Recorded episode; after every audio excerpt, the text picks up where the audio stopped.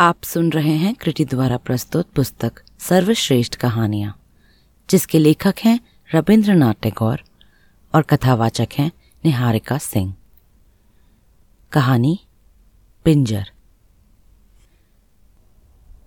जब मैं पढ़ाई की पुस्तकें समाप्त कर चुका तो मेरे पिता ने मुझे वैदिक सिखानी चाहिए और इस काम के लिए एक जगत के अनुभवी गुरु को नियुक्त कर दिया। मेरा नवीन गुरु केवल देशी वैदिक में ही चतुर न था, बल्कि डॉक्टरी भी जानता था। उसने मनुष्य के शरीर की बनावट समझाने के आशय से मेरे लिए एक मनुष्य का ढांचा, अर्थात हड्डियों का पिंजर मंगवा दिया था, जो उस कमरे में रखा गया, जहाँ मैं पढ़ता था। साधारण व्यक्ति जानते हैं कि मुर्दा विशेषतः हड्डियों के पिंजर से कम आयु वाले बच्चों को जब वे अकेले हों, कितना अधिक भय लगता है।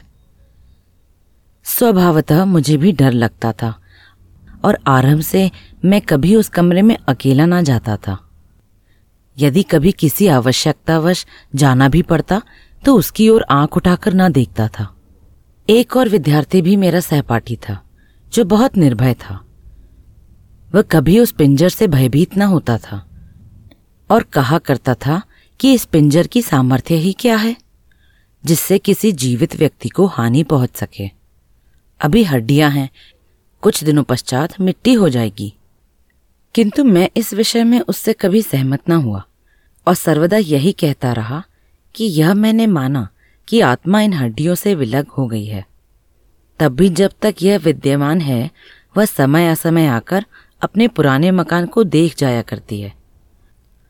मेरा यह विचार प्रकट में अनोखा या असंभव प्रतीत होता था। और कभी किसी ने यह नहीं देखा होगा कि आत्मा फिर अपनी हड्डियों में वापस आई हो। किंतु यह एक अमर घटना है कि मेरा विचार सत्य था और सत्य निकला। कुछ दिनों पहले की घटना है। एक रात को गृहस्थ आवश्यकताओं के कारण मुझे उस कमरे में सोना पड़ा। मेरे लिए यह नई बात थी। अतः नींद न आई। और मैं काफ़ी समय तक करवटें बदलता रहा। यहाँ तक कि समीप के गिरजाघर ने बारह बजाए। जो लैंप मेरे कमरे में प्रकाश दे रहा था, वह मध्यम होकर धीरे धीरे बुझ गया। उस समय मुझे उस प्रकाश के संबंध में विचार आया कि क्षण भर पहले वह विद्यमान था, किंतु अब सर्वदा के लिए अंधेरे में परिवर्तित हो गया। संसार में मनुष्य जीवन की भी यही दशा है, जो कभी दिन और कभी रात के अनंत में जा मिलता है। धीरे धीरे मेरे विचार पिंजर की ओर परिवर्तित होने आरंभ हुए। मैं हृदय में सोच रहा था कि भगवान जाने ये हड्डियाँ अपने जीवन में क्या कुछ ना होगी। सहसा मुझे ऐसा ज्ञात हुआ जैसे कोई अनोखी वस्तु मेरे पलंग के चारों ओर अंधेरे में फिर रही है। फिर लंबी सांसों की ध्वनि, जैसे कोई दुखित व्यक्ति सांस लेता है, मेरे कानों में आई और पाँव की आहट भी सुनाई दी। मैंने सोचा यह मेरा भ्रम है। और बुरे स्वप्नों के कारण काल्पनिक आवाज़ें आ रही हैं। किंतु पाँव की आहट फिर सुनाई दी। इस पर मैंने भ्रम निवारण हेतु उच्च स्वर से पूछा, कौन है? यह सुनकर वह अपरिचित शक्ल मेरे समीप आई और बोली, मैं हूँ। मैं अपने पिंजर को देखने आई हूँ। मैंने विचार किया, मेरा कोई परिचित मुझसे हँसी कर रहा है। इसलिए मैंने कहा यह कौन सा समय पिंजर देखने का है? वास्तव में तुम्हारा अभिप्राय क्या है? ध्वनि आई। मुझे असमय से क्या अभिप्राय? मेरी वस्तु है। मैं जिस समय चाहूँ, इसे देख सकती हूँ। आह, क्या तुम नहीं देखते? वे मेरी पसलियाँ हैं, जिसमें वर्षों मेरा हृदय रहा है। मैं पूरे छब्बीस वर्ष इस घोंसले में बंद रही, जिसको अब तुम पिंजर कहते हो। यदि मैं अपने पुराने घर को देखने चली आई तो इसमें तुम्हें क्या बाधा हुई? मैं डर गया और आत्मा को टालने के लिए कहा अच्छा तुम जाकर अपना पिंजर देख लो। मुझे नींद आती है। मैं सोता हूँ। मैंने अपने हृदय में निश्चित कर लिया था कि जिस समय वह यहाँ से हटे, मैं तुरंत भागकर बाहर चला जाऊँगा। किंतु वह टलने वाली आसामी न थी। कहने लगी, क्या तुम अकेले सोते हो? अच्छा आओ, कुछ बातें करें। उसका आग्रह मेरे लिए व्यर्थ की विपत्ति से कम न था।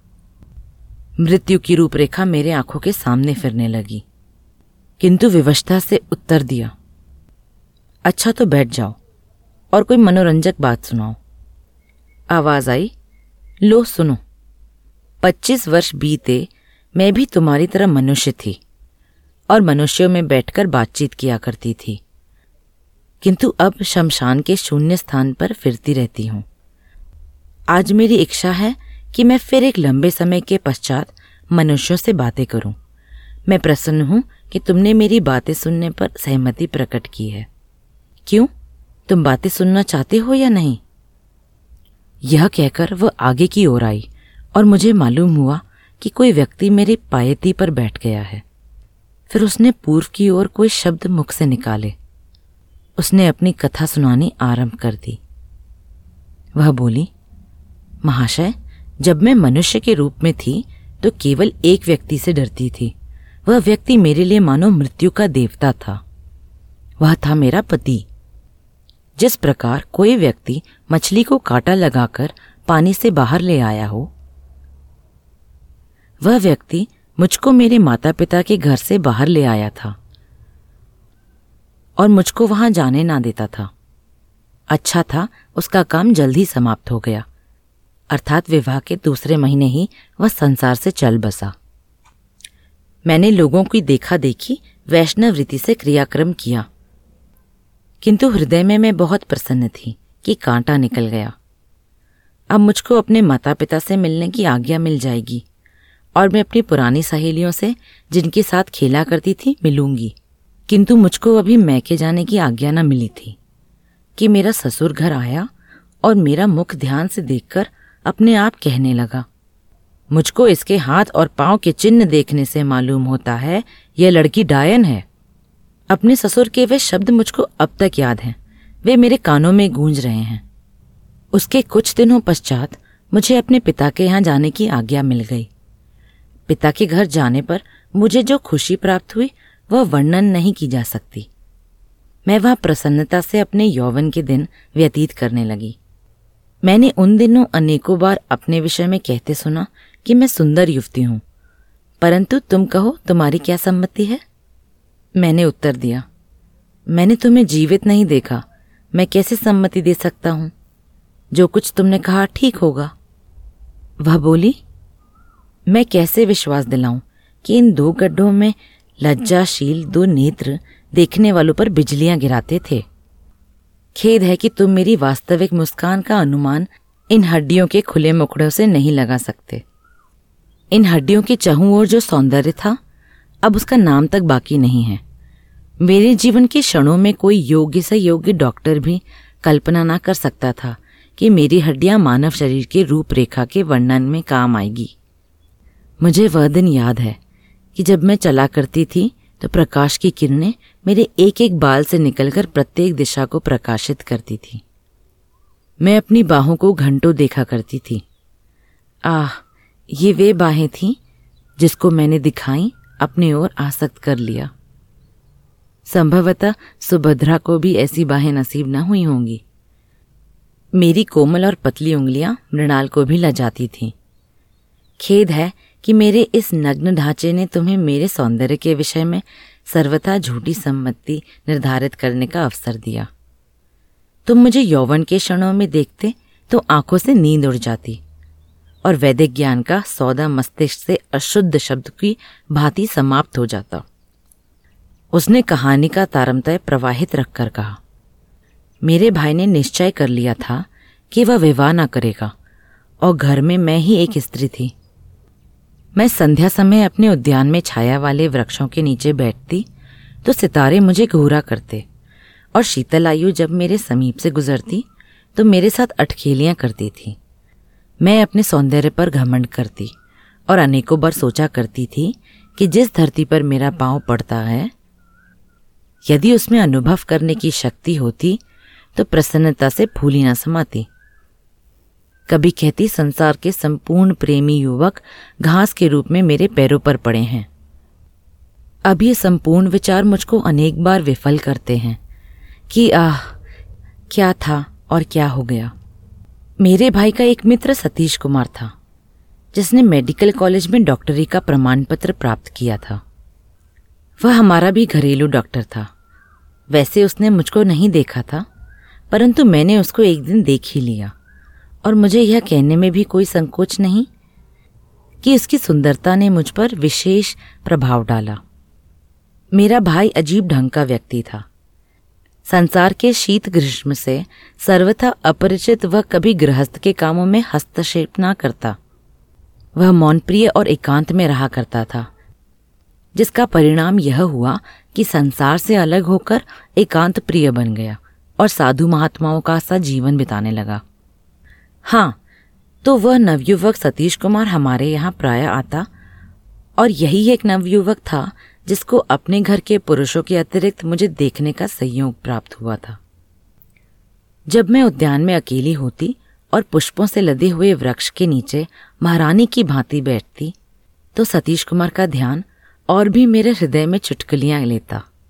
परंतु तुम किस चिंता में हो? तुम्हारे हृदय में क्या बीत रही है? मैंने ठंडी सांस भरकर उत्तर दिया। मैं ये विचार कर रहा हूँ कि कितना अच्छा होता कि मैं ही सतीश कुमार होता। वह हंसकर बोली अच्छा पहले मेरी कहानी सुन लो, फिर प्रेमालाप कर लेना। एक दिन वर्षा हो रही थी। मुझे कुछ बुखार था। उस समय डॉक्टर, अर्थात मेरा प्रिय सतीश मुझे देखने के लिए आया। यह प्रथम अवसर था कि हम दोनों ने एक दूसरे को आमने सामने देखा। और देखते ही डॉक्टर मूर्ति समान स्थिर सा हो गया। और मेरे भाई की मौजूदगी ने होश संभालने के लिए बाध्य कर दिया। वह मेरी ओर संकेत करके बोला, मैं इनकी नब्ज देखना चाहता हूँ। मैंने धीरे से अपना हाथ दुशाले से निकाला। डॉक्टर ने मेरी नब्ज पर हाथ रखा। मैंने कभी ना देखा कि किसी डॉक्टर ने साधारण ज्वर के निरीक्षण में इतना विचार किया हो। उसके हाथ की उंगलियाँ काँप रही थीं। कठिन परिश्रम के पश्चात उसने मेरे ज्वर को अनुभव किया। किंतु वह मेरा ज्वर देखते देखते स्वयं ही बीमार हो गए। क्यों? तुम इस बात को मानते हो या नहीं? मैंने डरते डरते कहा हाँ बिल्कुल मानता हूँ। मनुष्य की अवस्था में परिवर्तन उत्पन्न होना कठिन नहीं है। वह बोली, कुछ दिनों परीक्षण करने से ज्ञात हुआ कि मेरे हृदय में डॉक्टर के अतिरिक्त और किसी नवयुवक का विचार तक नहीं। मेरा कार्यक्रम था संध्या समय वसंती रंग की साड़ी पहनकर, बालों में कंघी, फूलों का हार गले में डालकर, दर्पण हाथ में लिए बाग में चले जाना और पहरो देखा करना। क्यों? क्या दर्पण देखना बुरा है? मैंने घबराकर उत्तर दिया। नहीं तो? उसने कहानी का सिलसिला स्थापित रखते हुए कहा। दर्पण देखकर मैं ऐसा अनुभव करती जैसे मेरे दो रूप हो गए हैं। अर्थात मैं स्वयं ही सतीश कुमार बन जाती और स्वयं ही अपने प्रतिबिंब को प्रेमिका समझकर उस पर तन मन न्यौछावर करती। यह मेरा बहुत ही प्रिय मनोरंजन था और मैं घंटों व्यतीत कर देती। अनेकों बार ऐसा हुआ कि मध्यान्ह को पलंग पर बिस्तर बिछाकर लेटी और एक हाथ को बिस्तर पर उपेक्षा से फेंक दिया। जरा आँख झपकी तो सपने में देखा कि सतीश कुमार आया और मेरे हाथ को चूमकर चला गया। बस अब मैं कहानी समाप्त करती हूँ। तुम्हें तो नींद आ रही है। मेरी उत्सुकता बहुत बढ़ चुकी थी। अतः मैंने नम्रता भरे स्वर में कहा, नहीं, तुम कहे जाओ। मेरी जिज्ञासा बढ़ती जाती है। वह कहने लगी अच्छा सुनो। थोड़े दिनों में ही सतीश कुमार का कारोबार बहुत बढ़ गया और उसने हमारे मकान के नीचे के भाग में अपनी डिस्पेंसरी खोल ली। जब उसे रोगियों से अवकाश मिलता तो मैं उसके पास जा बैठती और हँसी ठट्टों में विभिन्न दवाइयों का नाम पूछती रहती। इस प्रकार मुझे ऐसी दवाएँ भी ज्ञात हो गईं जो विषैली थीं। सतीश कुमार से जो कुछ मैं मालूम करती, वह बड़े प्रेम और नम्रता से बताया करता। इस प्रकार एक लंबा समय बीत गया और मैंने अनुभव करना आरंभ किया कि डॉक्टर होश हवास खोए से रहता है और जब कभी मैं उसके सम्मुख जाती हूँ तो उसके मुख पर मुर्दनी सी छा जाती है। परंतु ऐसा क्यों होता है? इसका कोई कारण ज्ञात ना हुआ।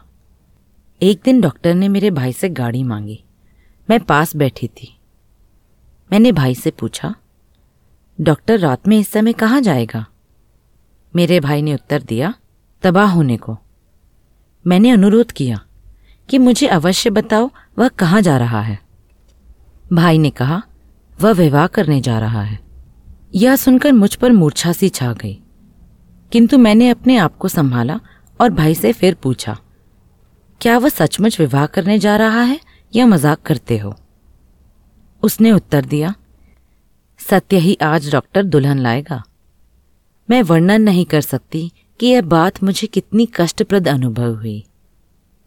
मैंने अपने हृदय से बार बार पूछा कि डॉक्टर ने मुझसे यह बातें क्यों छिपा कर रखी? क्या मैं उसको रोकती कि विवाह मत करो? इन पुरुषों की बात का कोई विश्वास नहीं। मध्यान्ह डॉक्टर रोगियों को देखकर डिस्पेंसरी में आया और मैंने पूछा, डॉक्टर साहब, क्या यह सत्य है कि आज आपका विवाह है? यह कहकर मैं बहुत हँसी और डॉक्टर यह देखकर कि मैं इस बात को हँसी में उड़ा रही हूँ, न केवल लज्जित हुआ, बल्कि कुछ चिंतित सा हो गया। फिर मैंने सहसा पूछा, डॉक्टर साहब, जब आपका विवाह हो जाएगा तो क्या आप फिर भी लोगों की नब्ज देखा करेंगे?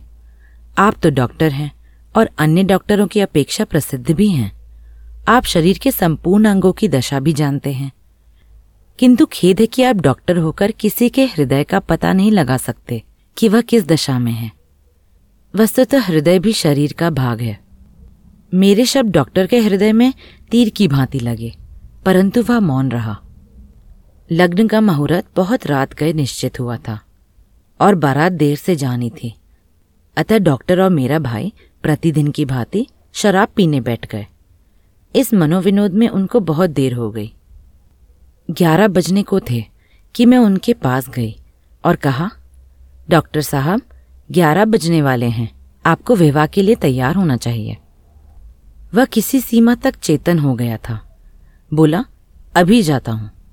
फिर वह मेरे भाई के साथ बातों में तल्लीन हो गया। और मैंने अवसर पाकर विष की पुड़िया, जो मैंने दोपहर को डॉक्टर की अनुपस्थिति में उसकी अलमारी से निकाली थी, शराब के गिलास में, जो डॉक्टर के सामने रखा हुआ था, डाल दी। कुछ क्षणों के पश्चात डॉक्टर ने अपना ग्लास खाली किया और दूल्हा बनने को चला गया। मेरा भाई भी उसके साथ चला गया। मैं अपने दो मंजिले कमरे में गई और अपना नया बनारसी दुपट्टा ओढ़ा। मांग में सिंदूर भर पूरी सुहागन बनकर उद्यान में निकली, जहाँ प्रतिदिन संध्या समय बैठा करती थी। उस समय चांदनी छिटकी हुई थी। वायु में कुछ सिहरन उत्पन्न हो गई थी, और चमेली की सुगंध ने उद्यान को महका दिया था। मैंने पुड़िया की शेष दवा निकाली और मुँह में डालकर एक चुल्लू पानी पी लिया।